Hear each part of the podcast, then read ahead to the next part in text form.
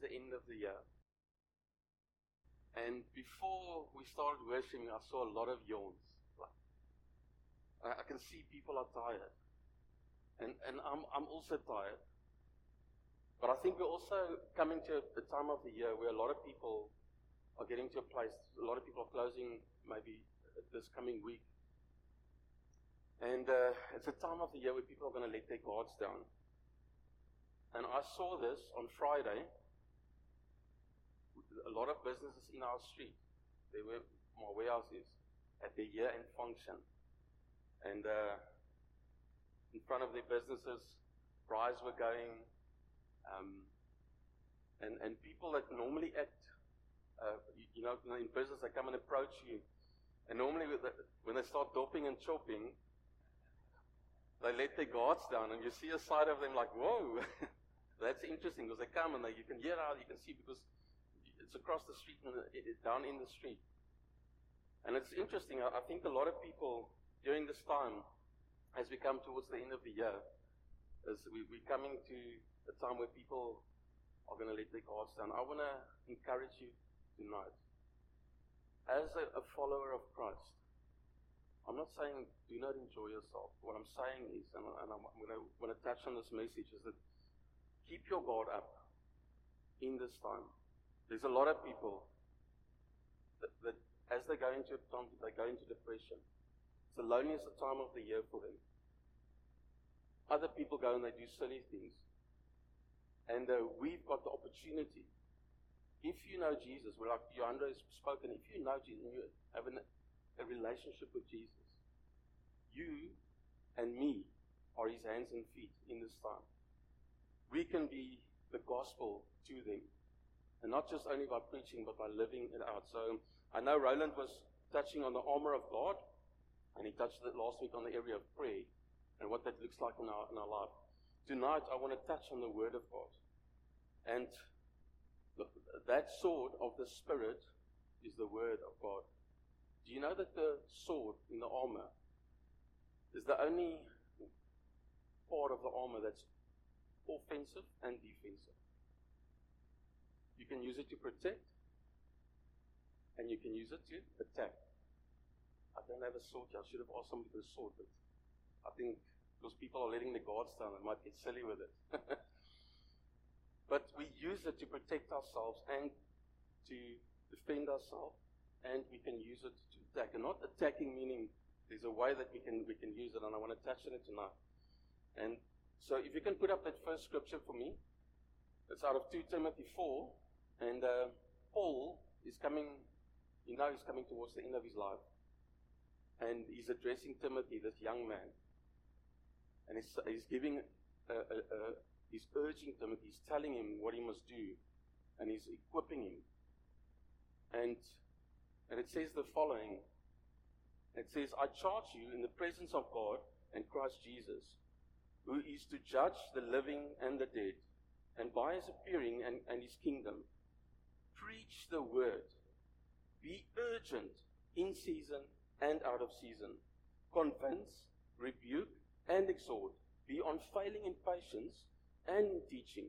For the time is coming when people will not endure sound teaching. December is one of those times. But having itching ears, they will accumulate for themselves teachers to suit their own likings, and will turn away from listening to the truth and wander into myths. Okay, so Paul is addressing Timothy. He's urging him. Saying, Listen, I want you to go out and I want you to go and preach the gospel. That word, that, that, that word that they use there, he says, I charge you. Something that they use in the court of law is like, it's like an oath. I, I need you to go out and do this. And so it's very serious what he's saying to you. But when somebody gives you, say, listen, I want you to go and do something, what do we normally do? We start asking questions. Uh, we start asking, who should do it? Like if I, my three children stand up and I said, listen, we're going to do X, Y, and Z today. We, we're going to clean the house. And then and I'm like, okay, who's going to do what? And then they're going to say, why do we have to do it? What do we have to do? When do we have to do it? And then how do we have to do it? And when we get a charge like this, we, I think we ask the same questions. And I want to touch on those things those five things tonight. And the first one is who must preach? Paul is giving Timothy the, the he's giving him the instruction here. And everybody thinks now Timothy is a leader, he must go out and he must be the one that goes and preach. And likewise in the church, people think no, the leaders are the ones that must preach. I am very privileged to stand here tonight and to have the opportunity to preach. One of my biggest fears, public speaking. And God has changed my life and has given me the gift and ability to do this. And to those that are standing in front here, bringing the message across. But it is not just for the leaders and the teachers and the preachers. And I want you to say, can everybody say this after me? A call to all. Okay, this is not just for Timothy. Paul is addressing him and I said, but this is for us. It's for all of us. Say all of us. Okay, so that will be the topic of the preach. A call to all. Living and proclaiming the gospel. So this is not just for the leaders, as I said. It's for each and every single follower of Christ to declare a message that can transform somebody's life. Say transform. I'm going to ask you to be active tonight. To like, uh, to when when you when you hear something, you must reply, and you can yes and you can amen because I know you're tired, but I want you to to get involved. All right. And then, amen, thank you. but you know what's amazing? You know what's the most amazing? When you say, Yes, Jesus, I accept, I, wanna, I, want you, I want to live for you. What you are doing is you're saying to Jesus, I want to, Jesus, I want to partner with you with the greatest mission that there ever was and is. I want to help to spread the word of the gospel, to grow the kingdom and Jesus in Matthew 6 verses 10, if you can put up that scripture. Matthew 6 verses 10. Last, who was all here last week? Who was all here? When Patty made a call to pray the Lord's Prayer, who all prayed this? Okay. I think we all prayed it. And it says, Your kingdom come, your will be done on earth as it is in heaven. When we are living, speaking, and behaving according to the Word of God, this is exactly what we are doing. We are answering that prayer. We're advancing the kingdom of God. There is no higher calling than partnering with Jesus to advance the kingdom of God. Amen? There's no higher calling. It includes all people. Does not only mean to preach. The word is really, that word where he says, go and uh, preach the word. It means to announce. Say announce. Proclaim. Set it forth. Deliver the truth. Make it known. It is not something you argue about. You declare it because God Himself said it, right? Okay, so it's something that we go out, we do it with our mouths, but we also do it with our Jesus' hands, His feet, and He uses us to advance His kingdom. All right, so now I want to ask you the question: Who must go and preach the gospel? Okay, so you got that right. Okay, this I didn't hear everybody, but most of you got that right. The next one is why must I preach? Why must I proclaim? Why must I make the gospel known? You can put up verse 3, please. It says, For a time is coming when people will not endure sound teaching, but having itchy ears, they will accumulate for themselves teachers to suit their own likings, and they will turn away from listening to the truth and wander into myths. People do not want to hear don't want to hear that we have an evil heart. People do not, do not want to hear that they are sinners. They do not want to hear that Jesus is the only way to be saved. People do not want to hear that going to church, in Hebrews, it speaks about um, being actively involved in, in church, Do not neglect the gathering of the saints. And we do that as part, and we, we make it a priority to do that. People do not want to hear that gossiping and slandering is from the pit of hell. People do not want to hear God's design for marriage. They don't, don't want to hear God's design for gender and God's design for relationship. They want to hear what the itchy ears want to hear. And they want to hear something that makes them feel good. Because when we grow up, we grow up selfish, right? We only live for ourselves. But then one day, when we get married, the word says, you will leave your father and your mother's house, and you will become two. No, one. Okay. So now I'm not selfish anymore. I don't live for myself. We live for each other. And to get that right, it's a part that we. So it's the same with Jesus. When we say yes to Jesus, we don't live for ourselves anymore. We live for Him because that is our ultimate, ultimate goal that we live for is for Jesus. Okay. I remember the day very clearly when I got saved. And I sat under the Word of God. And when I heard the message, I heard what my flesh didn't want to hear. But inside, my heart was pounding outside of my chest. My stomach, I, I had butterflies, and they were all over the show. And I was saying to myself, what's happening with me? what's happening with me? And the gospel, the true gospel that was preached, that preached to something that my flesh didn't want to hear, but my spirit replied. And when the call was made to, to accept Jesus, I, I just, my body just reacted. And I got up and I gave my life to Jesus. Something happened inside of me and I realized that I'm going to stand before the King of Kings and the Lord of Lords and I'm going to give an account for my life. And I'm, I'm going to be judged. But I knew that if I accepted Jesus, I knew that I'm going to live for Jesus. And I'm not going to hell. People don't want to hear they're going to hell if they don't accept Jesus. And I knew that I'm going to heaven. But that made me realize the fact that I'm going to be judged, I'm going to stand before the King of Kings and give an account of my life, made me realize that I want to serve Him. That's why we must preach, because people are going to hell. And we've got the opportunity through our lives to make a difference.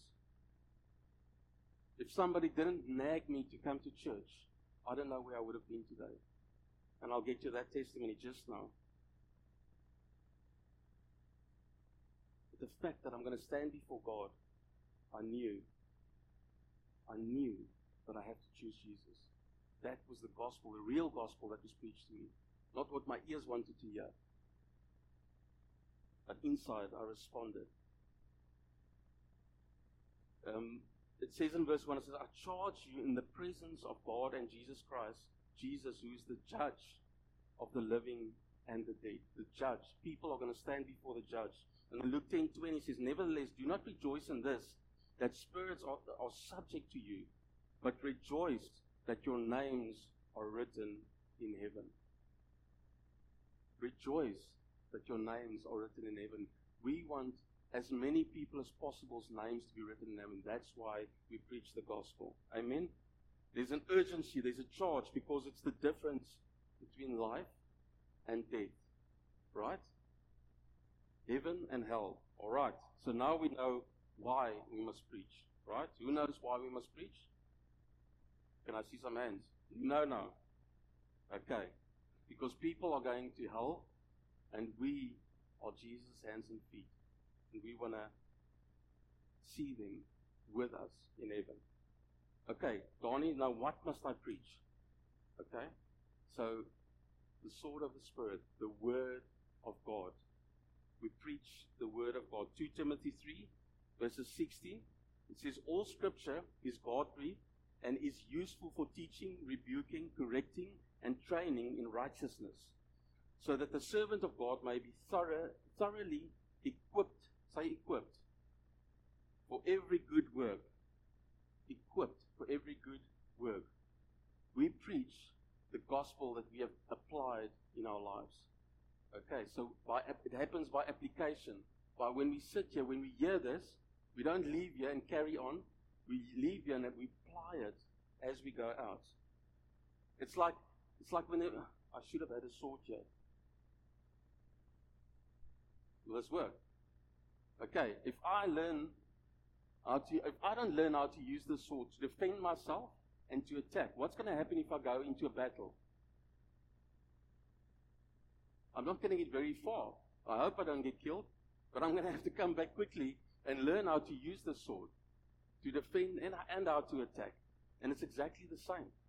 We've got to use the Word of God and we preach the Word of God when we apply it into our lives. 2 Peter 1 verses 3 says, His divine power has given us everything we need for a godly life through our knowledge, say knowledge, of Him who called us by His own glory and goodness. The only way we are going to know, get to know the Word of God is by applying it in our lives. It's not going to help if we just look at our Bibles. There's no Bluetooth that links up with your brain, and it's not, it's not just going to transfer the Bible into your brain. We've got to open it. We've got to spend time in it. And when we spend time in it, we apply it. We do what it says. It says many things, which speaks to our hearts. When we, when we read it, we will know. Our input will determine our output. We all know that. So we've got to prioritize reading our word. We've got to prioritize attending church. I'm not saying when you take a break and you take you, you want to go and rest and whatever. There's a time for that. But we prioritize church because that is when we sit under the power of God's word. His powerful word. And then God places us in a family where we can apply the word. And so we're all going to get along very nicely, right? Each and every single one of us. Uh, we're going to get along very nicely. Can, we, can I get an amen? Do we all get along? No. no. We don't all get along. But what we must do is we must work towards it to get along. Because God places us in a family. In my family, I don't always get along with my children. And they don't always get along with me. But they don't just walk out when we don't get along. We work things out. And I like what Peter said this morning. I've never sat with my children and showed them how to do a budget. I just say, there's no money. Huh? But I've learned something today. And if I wasn't here today, I wouldn't have learned that. But now I can approach it differently. I can go sit with them and say, hey, this is the situation. This is, I've learned something, man. And God taught me something through that.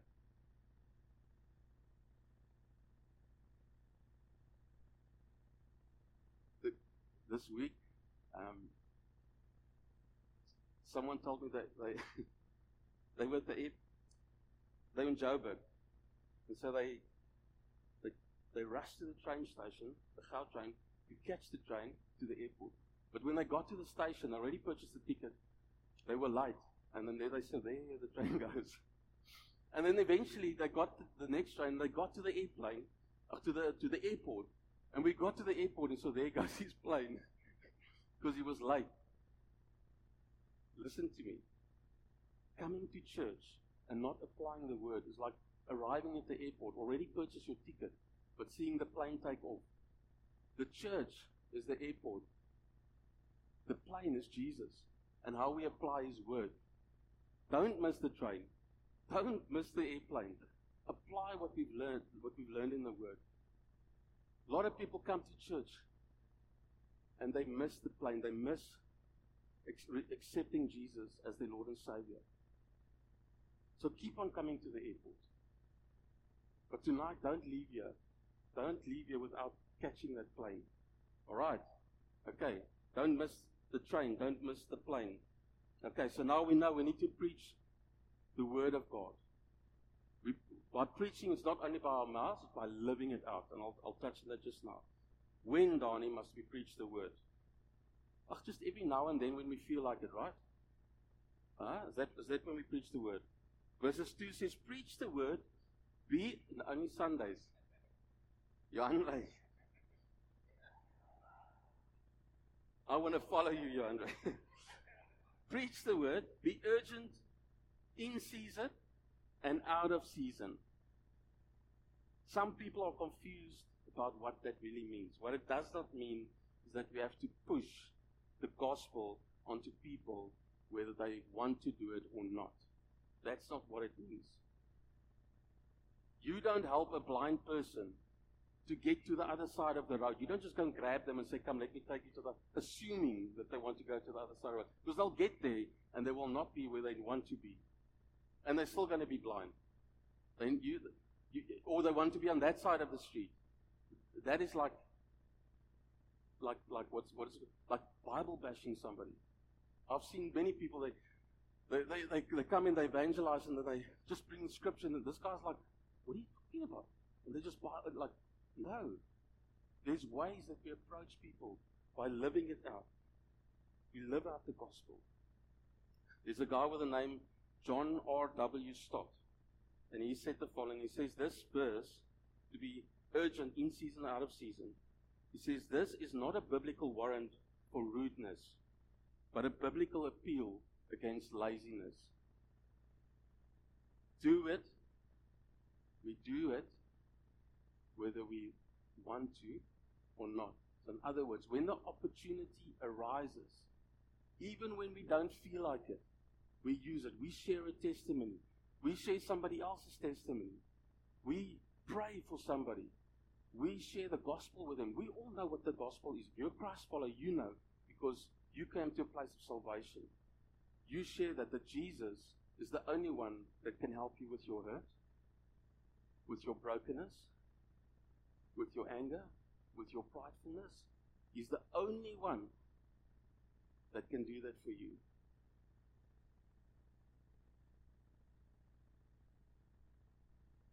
It whether you feel like it or not.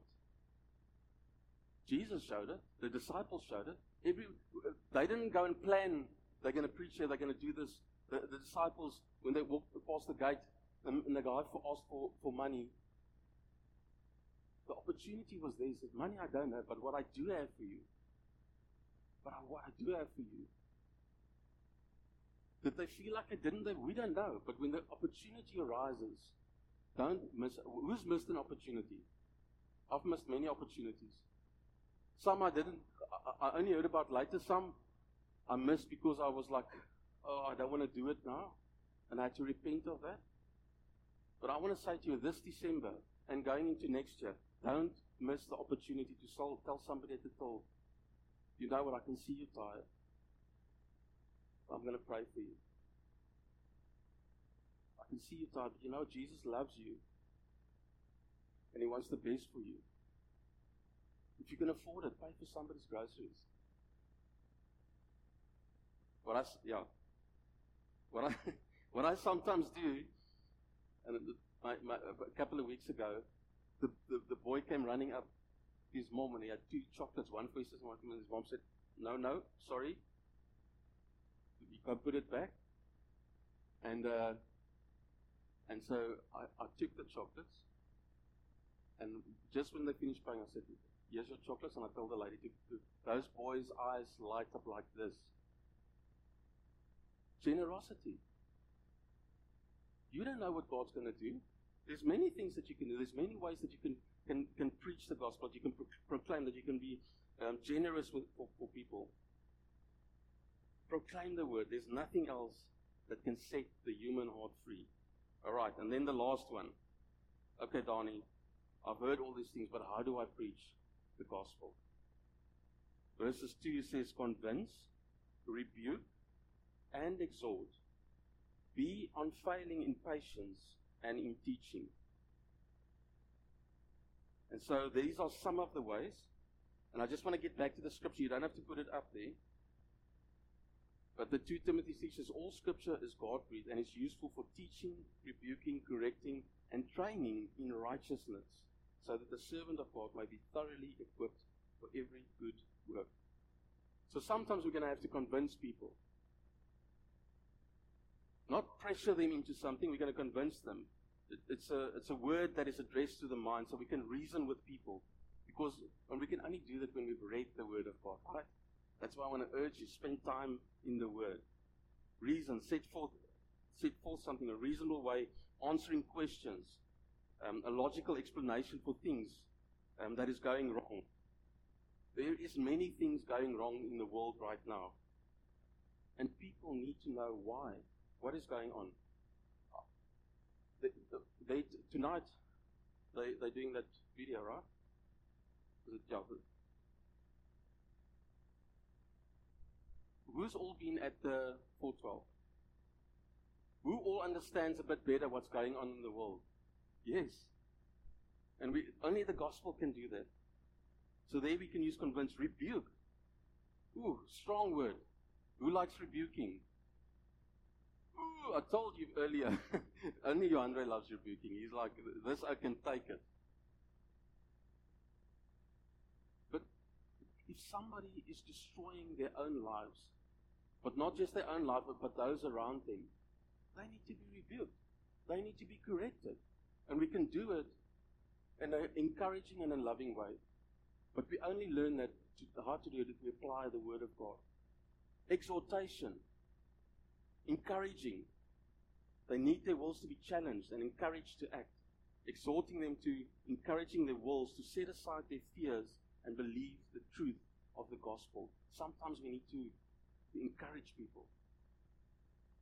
So there's things that you can do with your mouth. You can rebuke, you can exhort, you can convince. But I want to tell you, before I'm finished,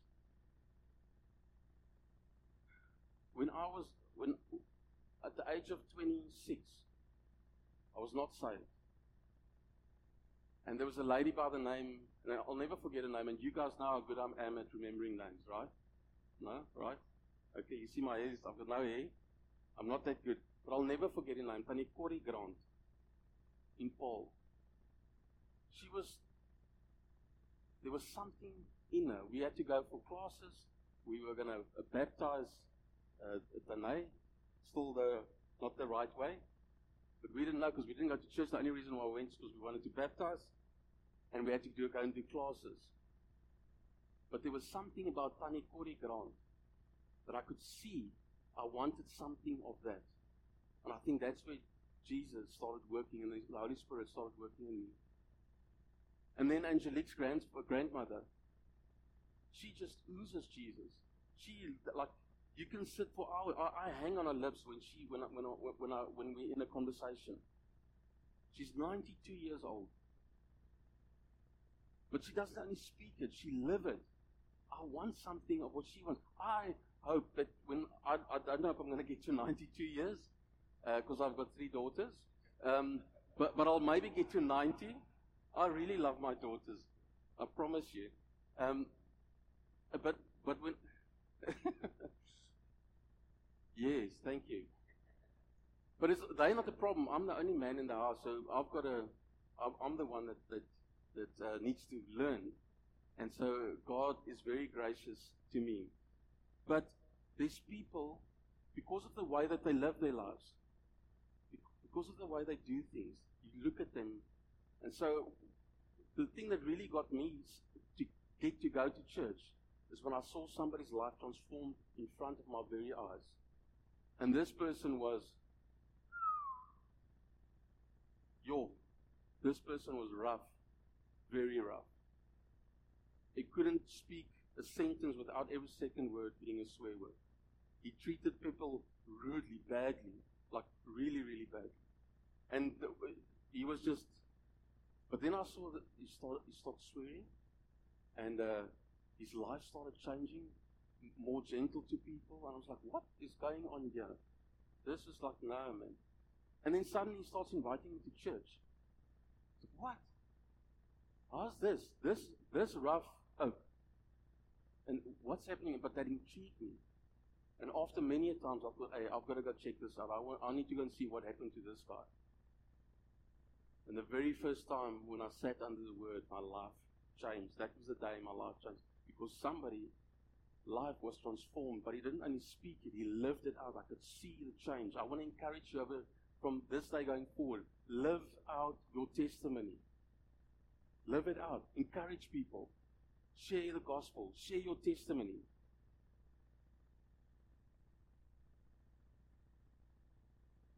Proclaim the good news. Paul says it's good news. It is not news of what we have to do for God. It's news about what Jesus has already done for you and me. Jesus went to the cross. He went in my place. He went in your place. He took my sin and exchanged it. He took it away in my place. And then he came to live in me. And he started healing my heart. He started healing my brokenness. And I went from somebody that had no purpose to somebody that had purpose in life. And I'm, I was on that plane. And that plane isn't smooth sailing. There's air bumps, what do you call it? Air pockets. Turbulence. I've been on many flights where there were hectic turbulence. But I'm on the plane and I'm living my life for Jesus to the best of my ability and I want to grow each and every single day. But that's what it does. The gospel has the power to transform lives. That's why we preach the gospel and we do it through proclaiming it through our lives, with our mouths, with the way that we do things, with the way that we live out our lives. We're not rude to people. We love people. We encourage them. When we rebuke, we do it in a way that is loving, that is gentle. Are we always going to get it right? No. But we have a Jesus that has taken our sins upon him and we can ask for forgiveness. The church have the answer to hurt and to heartache and to the human need all around us. It is the most effective thing that we can do. The darker the hour, the greater the need for the preaching of the word through our lives. And Jesus has called each and every single one of us to do that. And then he says, in patience and in teaching. We should never use pressure tactics to make people act or say things that they don't believe or that they're not convinced about. We don't abandon those who are slow in responding. But as Paul says, we have to keep on explaining, answering questions, clarifying, applying the gospel in all areas of life. Listen, I want to tell you, just like the Holy Spirit did with me, when the gospel was preached, when the testimony was shared, when a life was changed, something happened inside. Maybe you're sitting here, something's happening inside. If that is you, your heart's pounding right now, and you've never given your life to Jesus, something's happening inside. You need to respond. You need to get onto that plane. So, with our heads bowed down, is there anybody here that want to say, I want to get onto plane. I want to give my life to Jesus. I want to serve him. Is, is there anybody here? Quickly raise your hand with their heads bowed.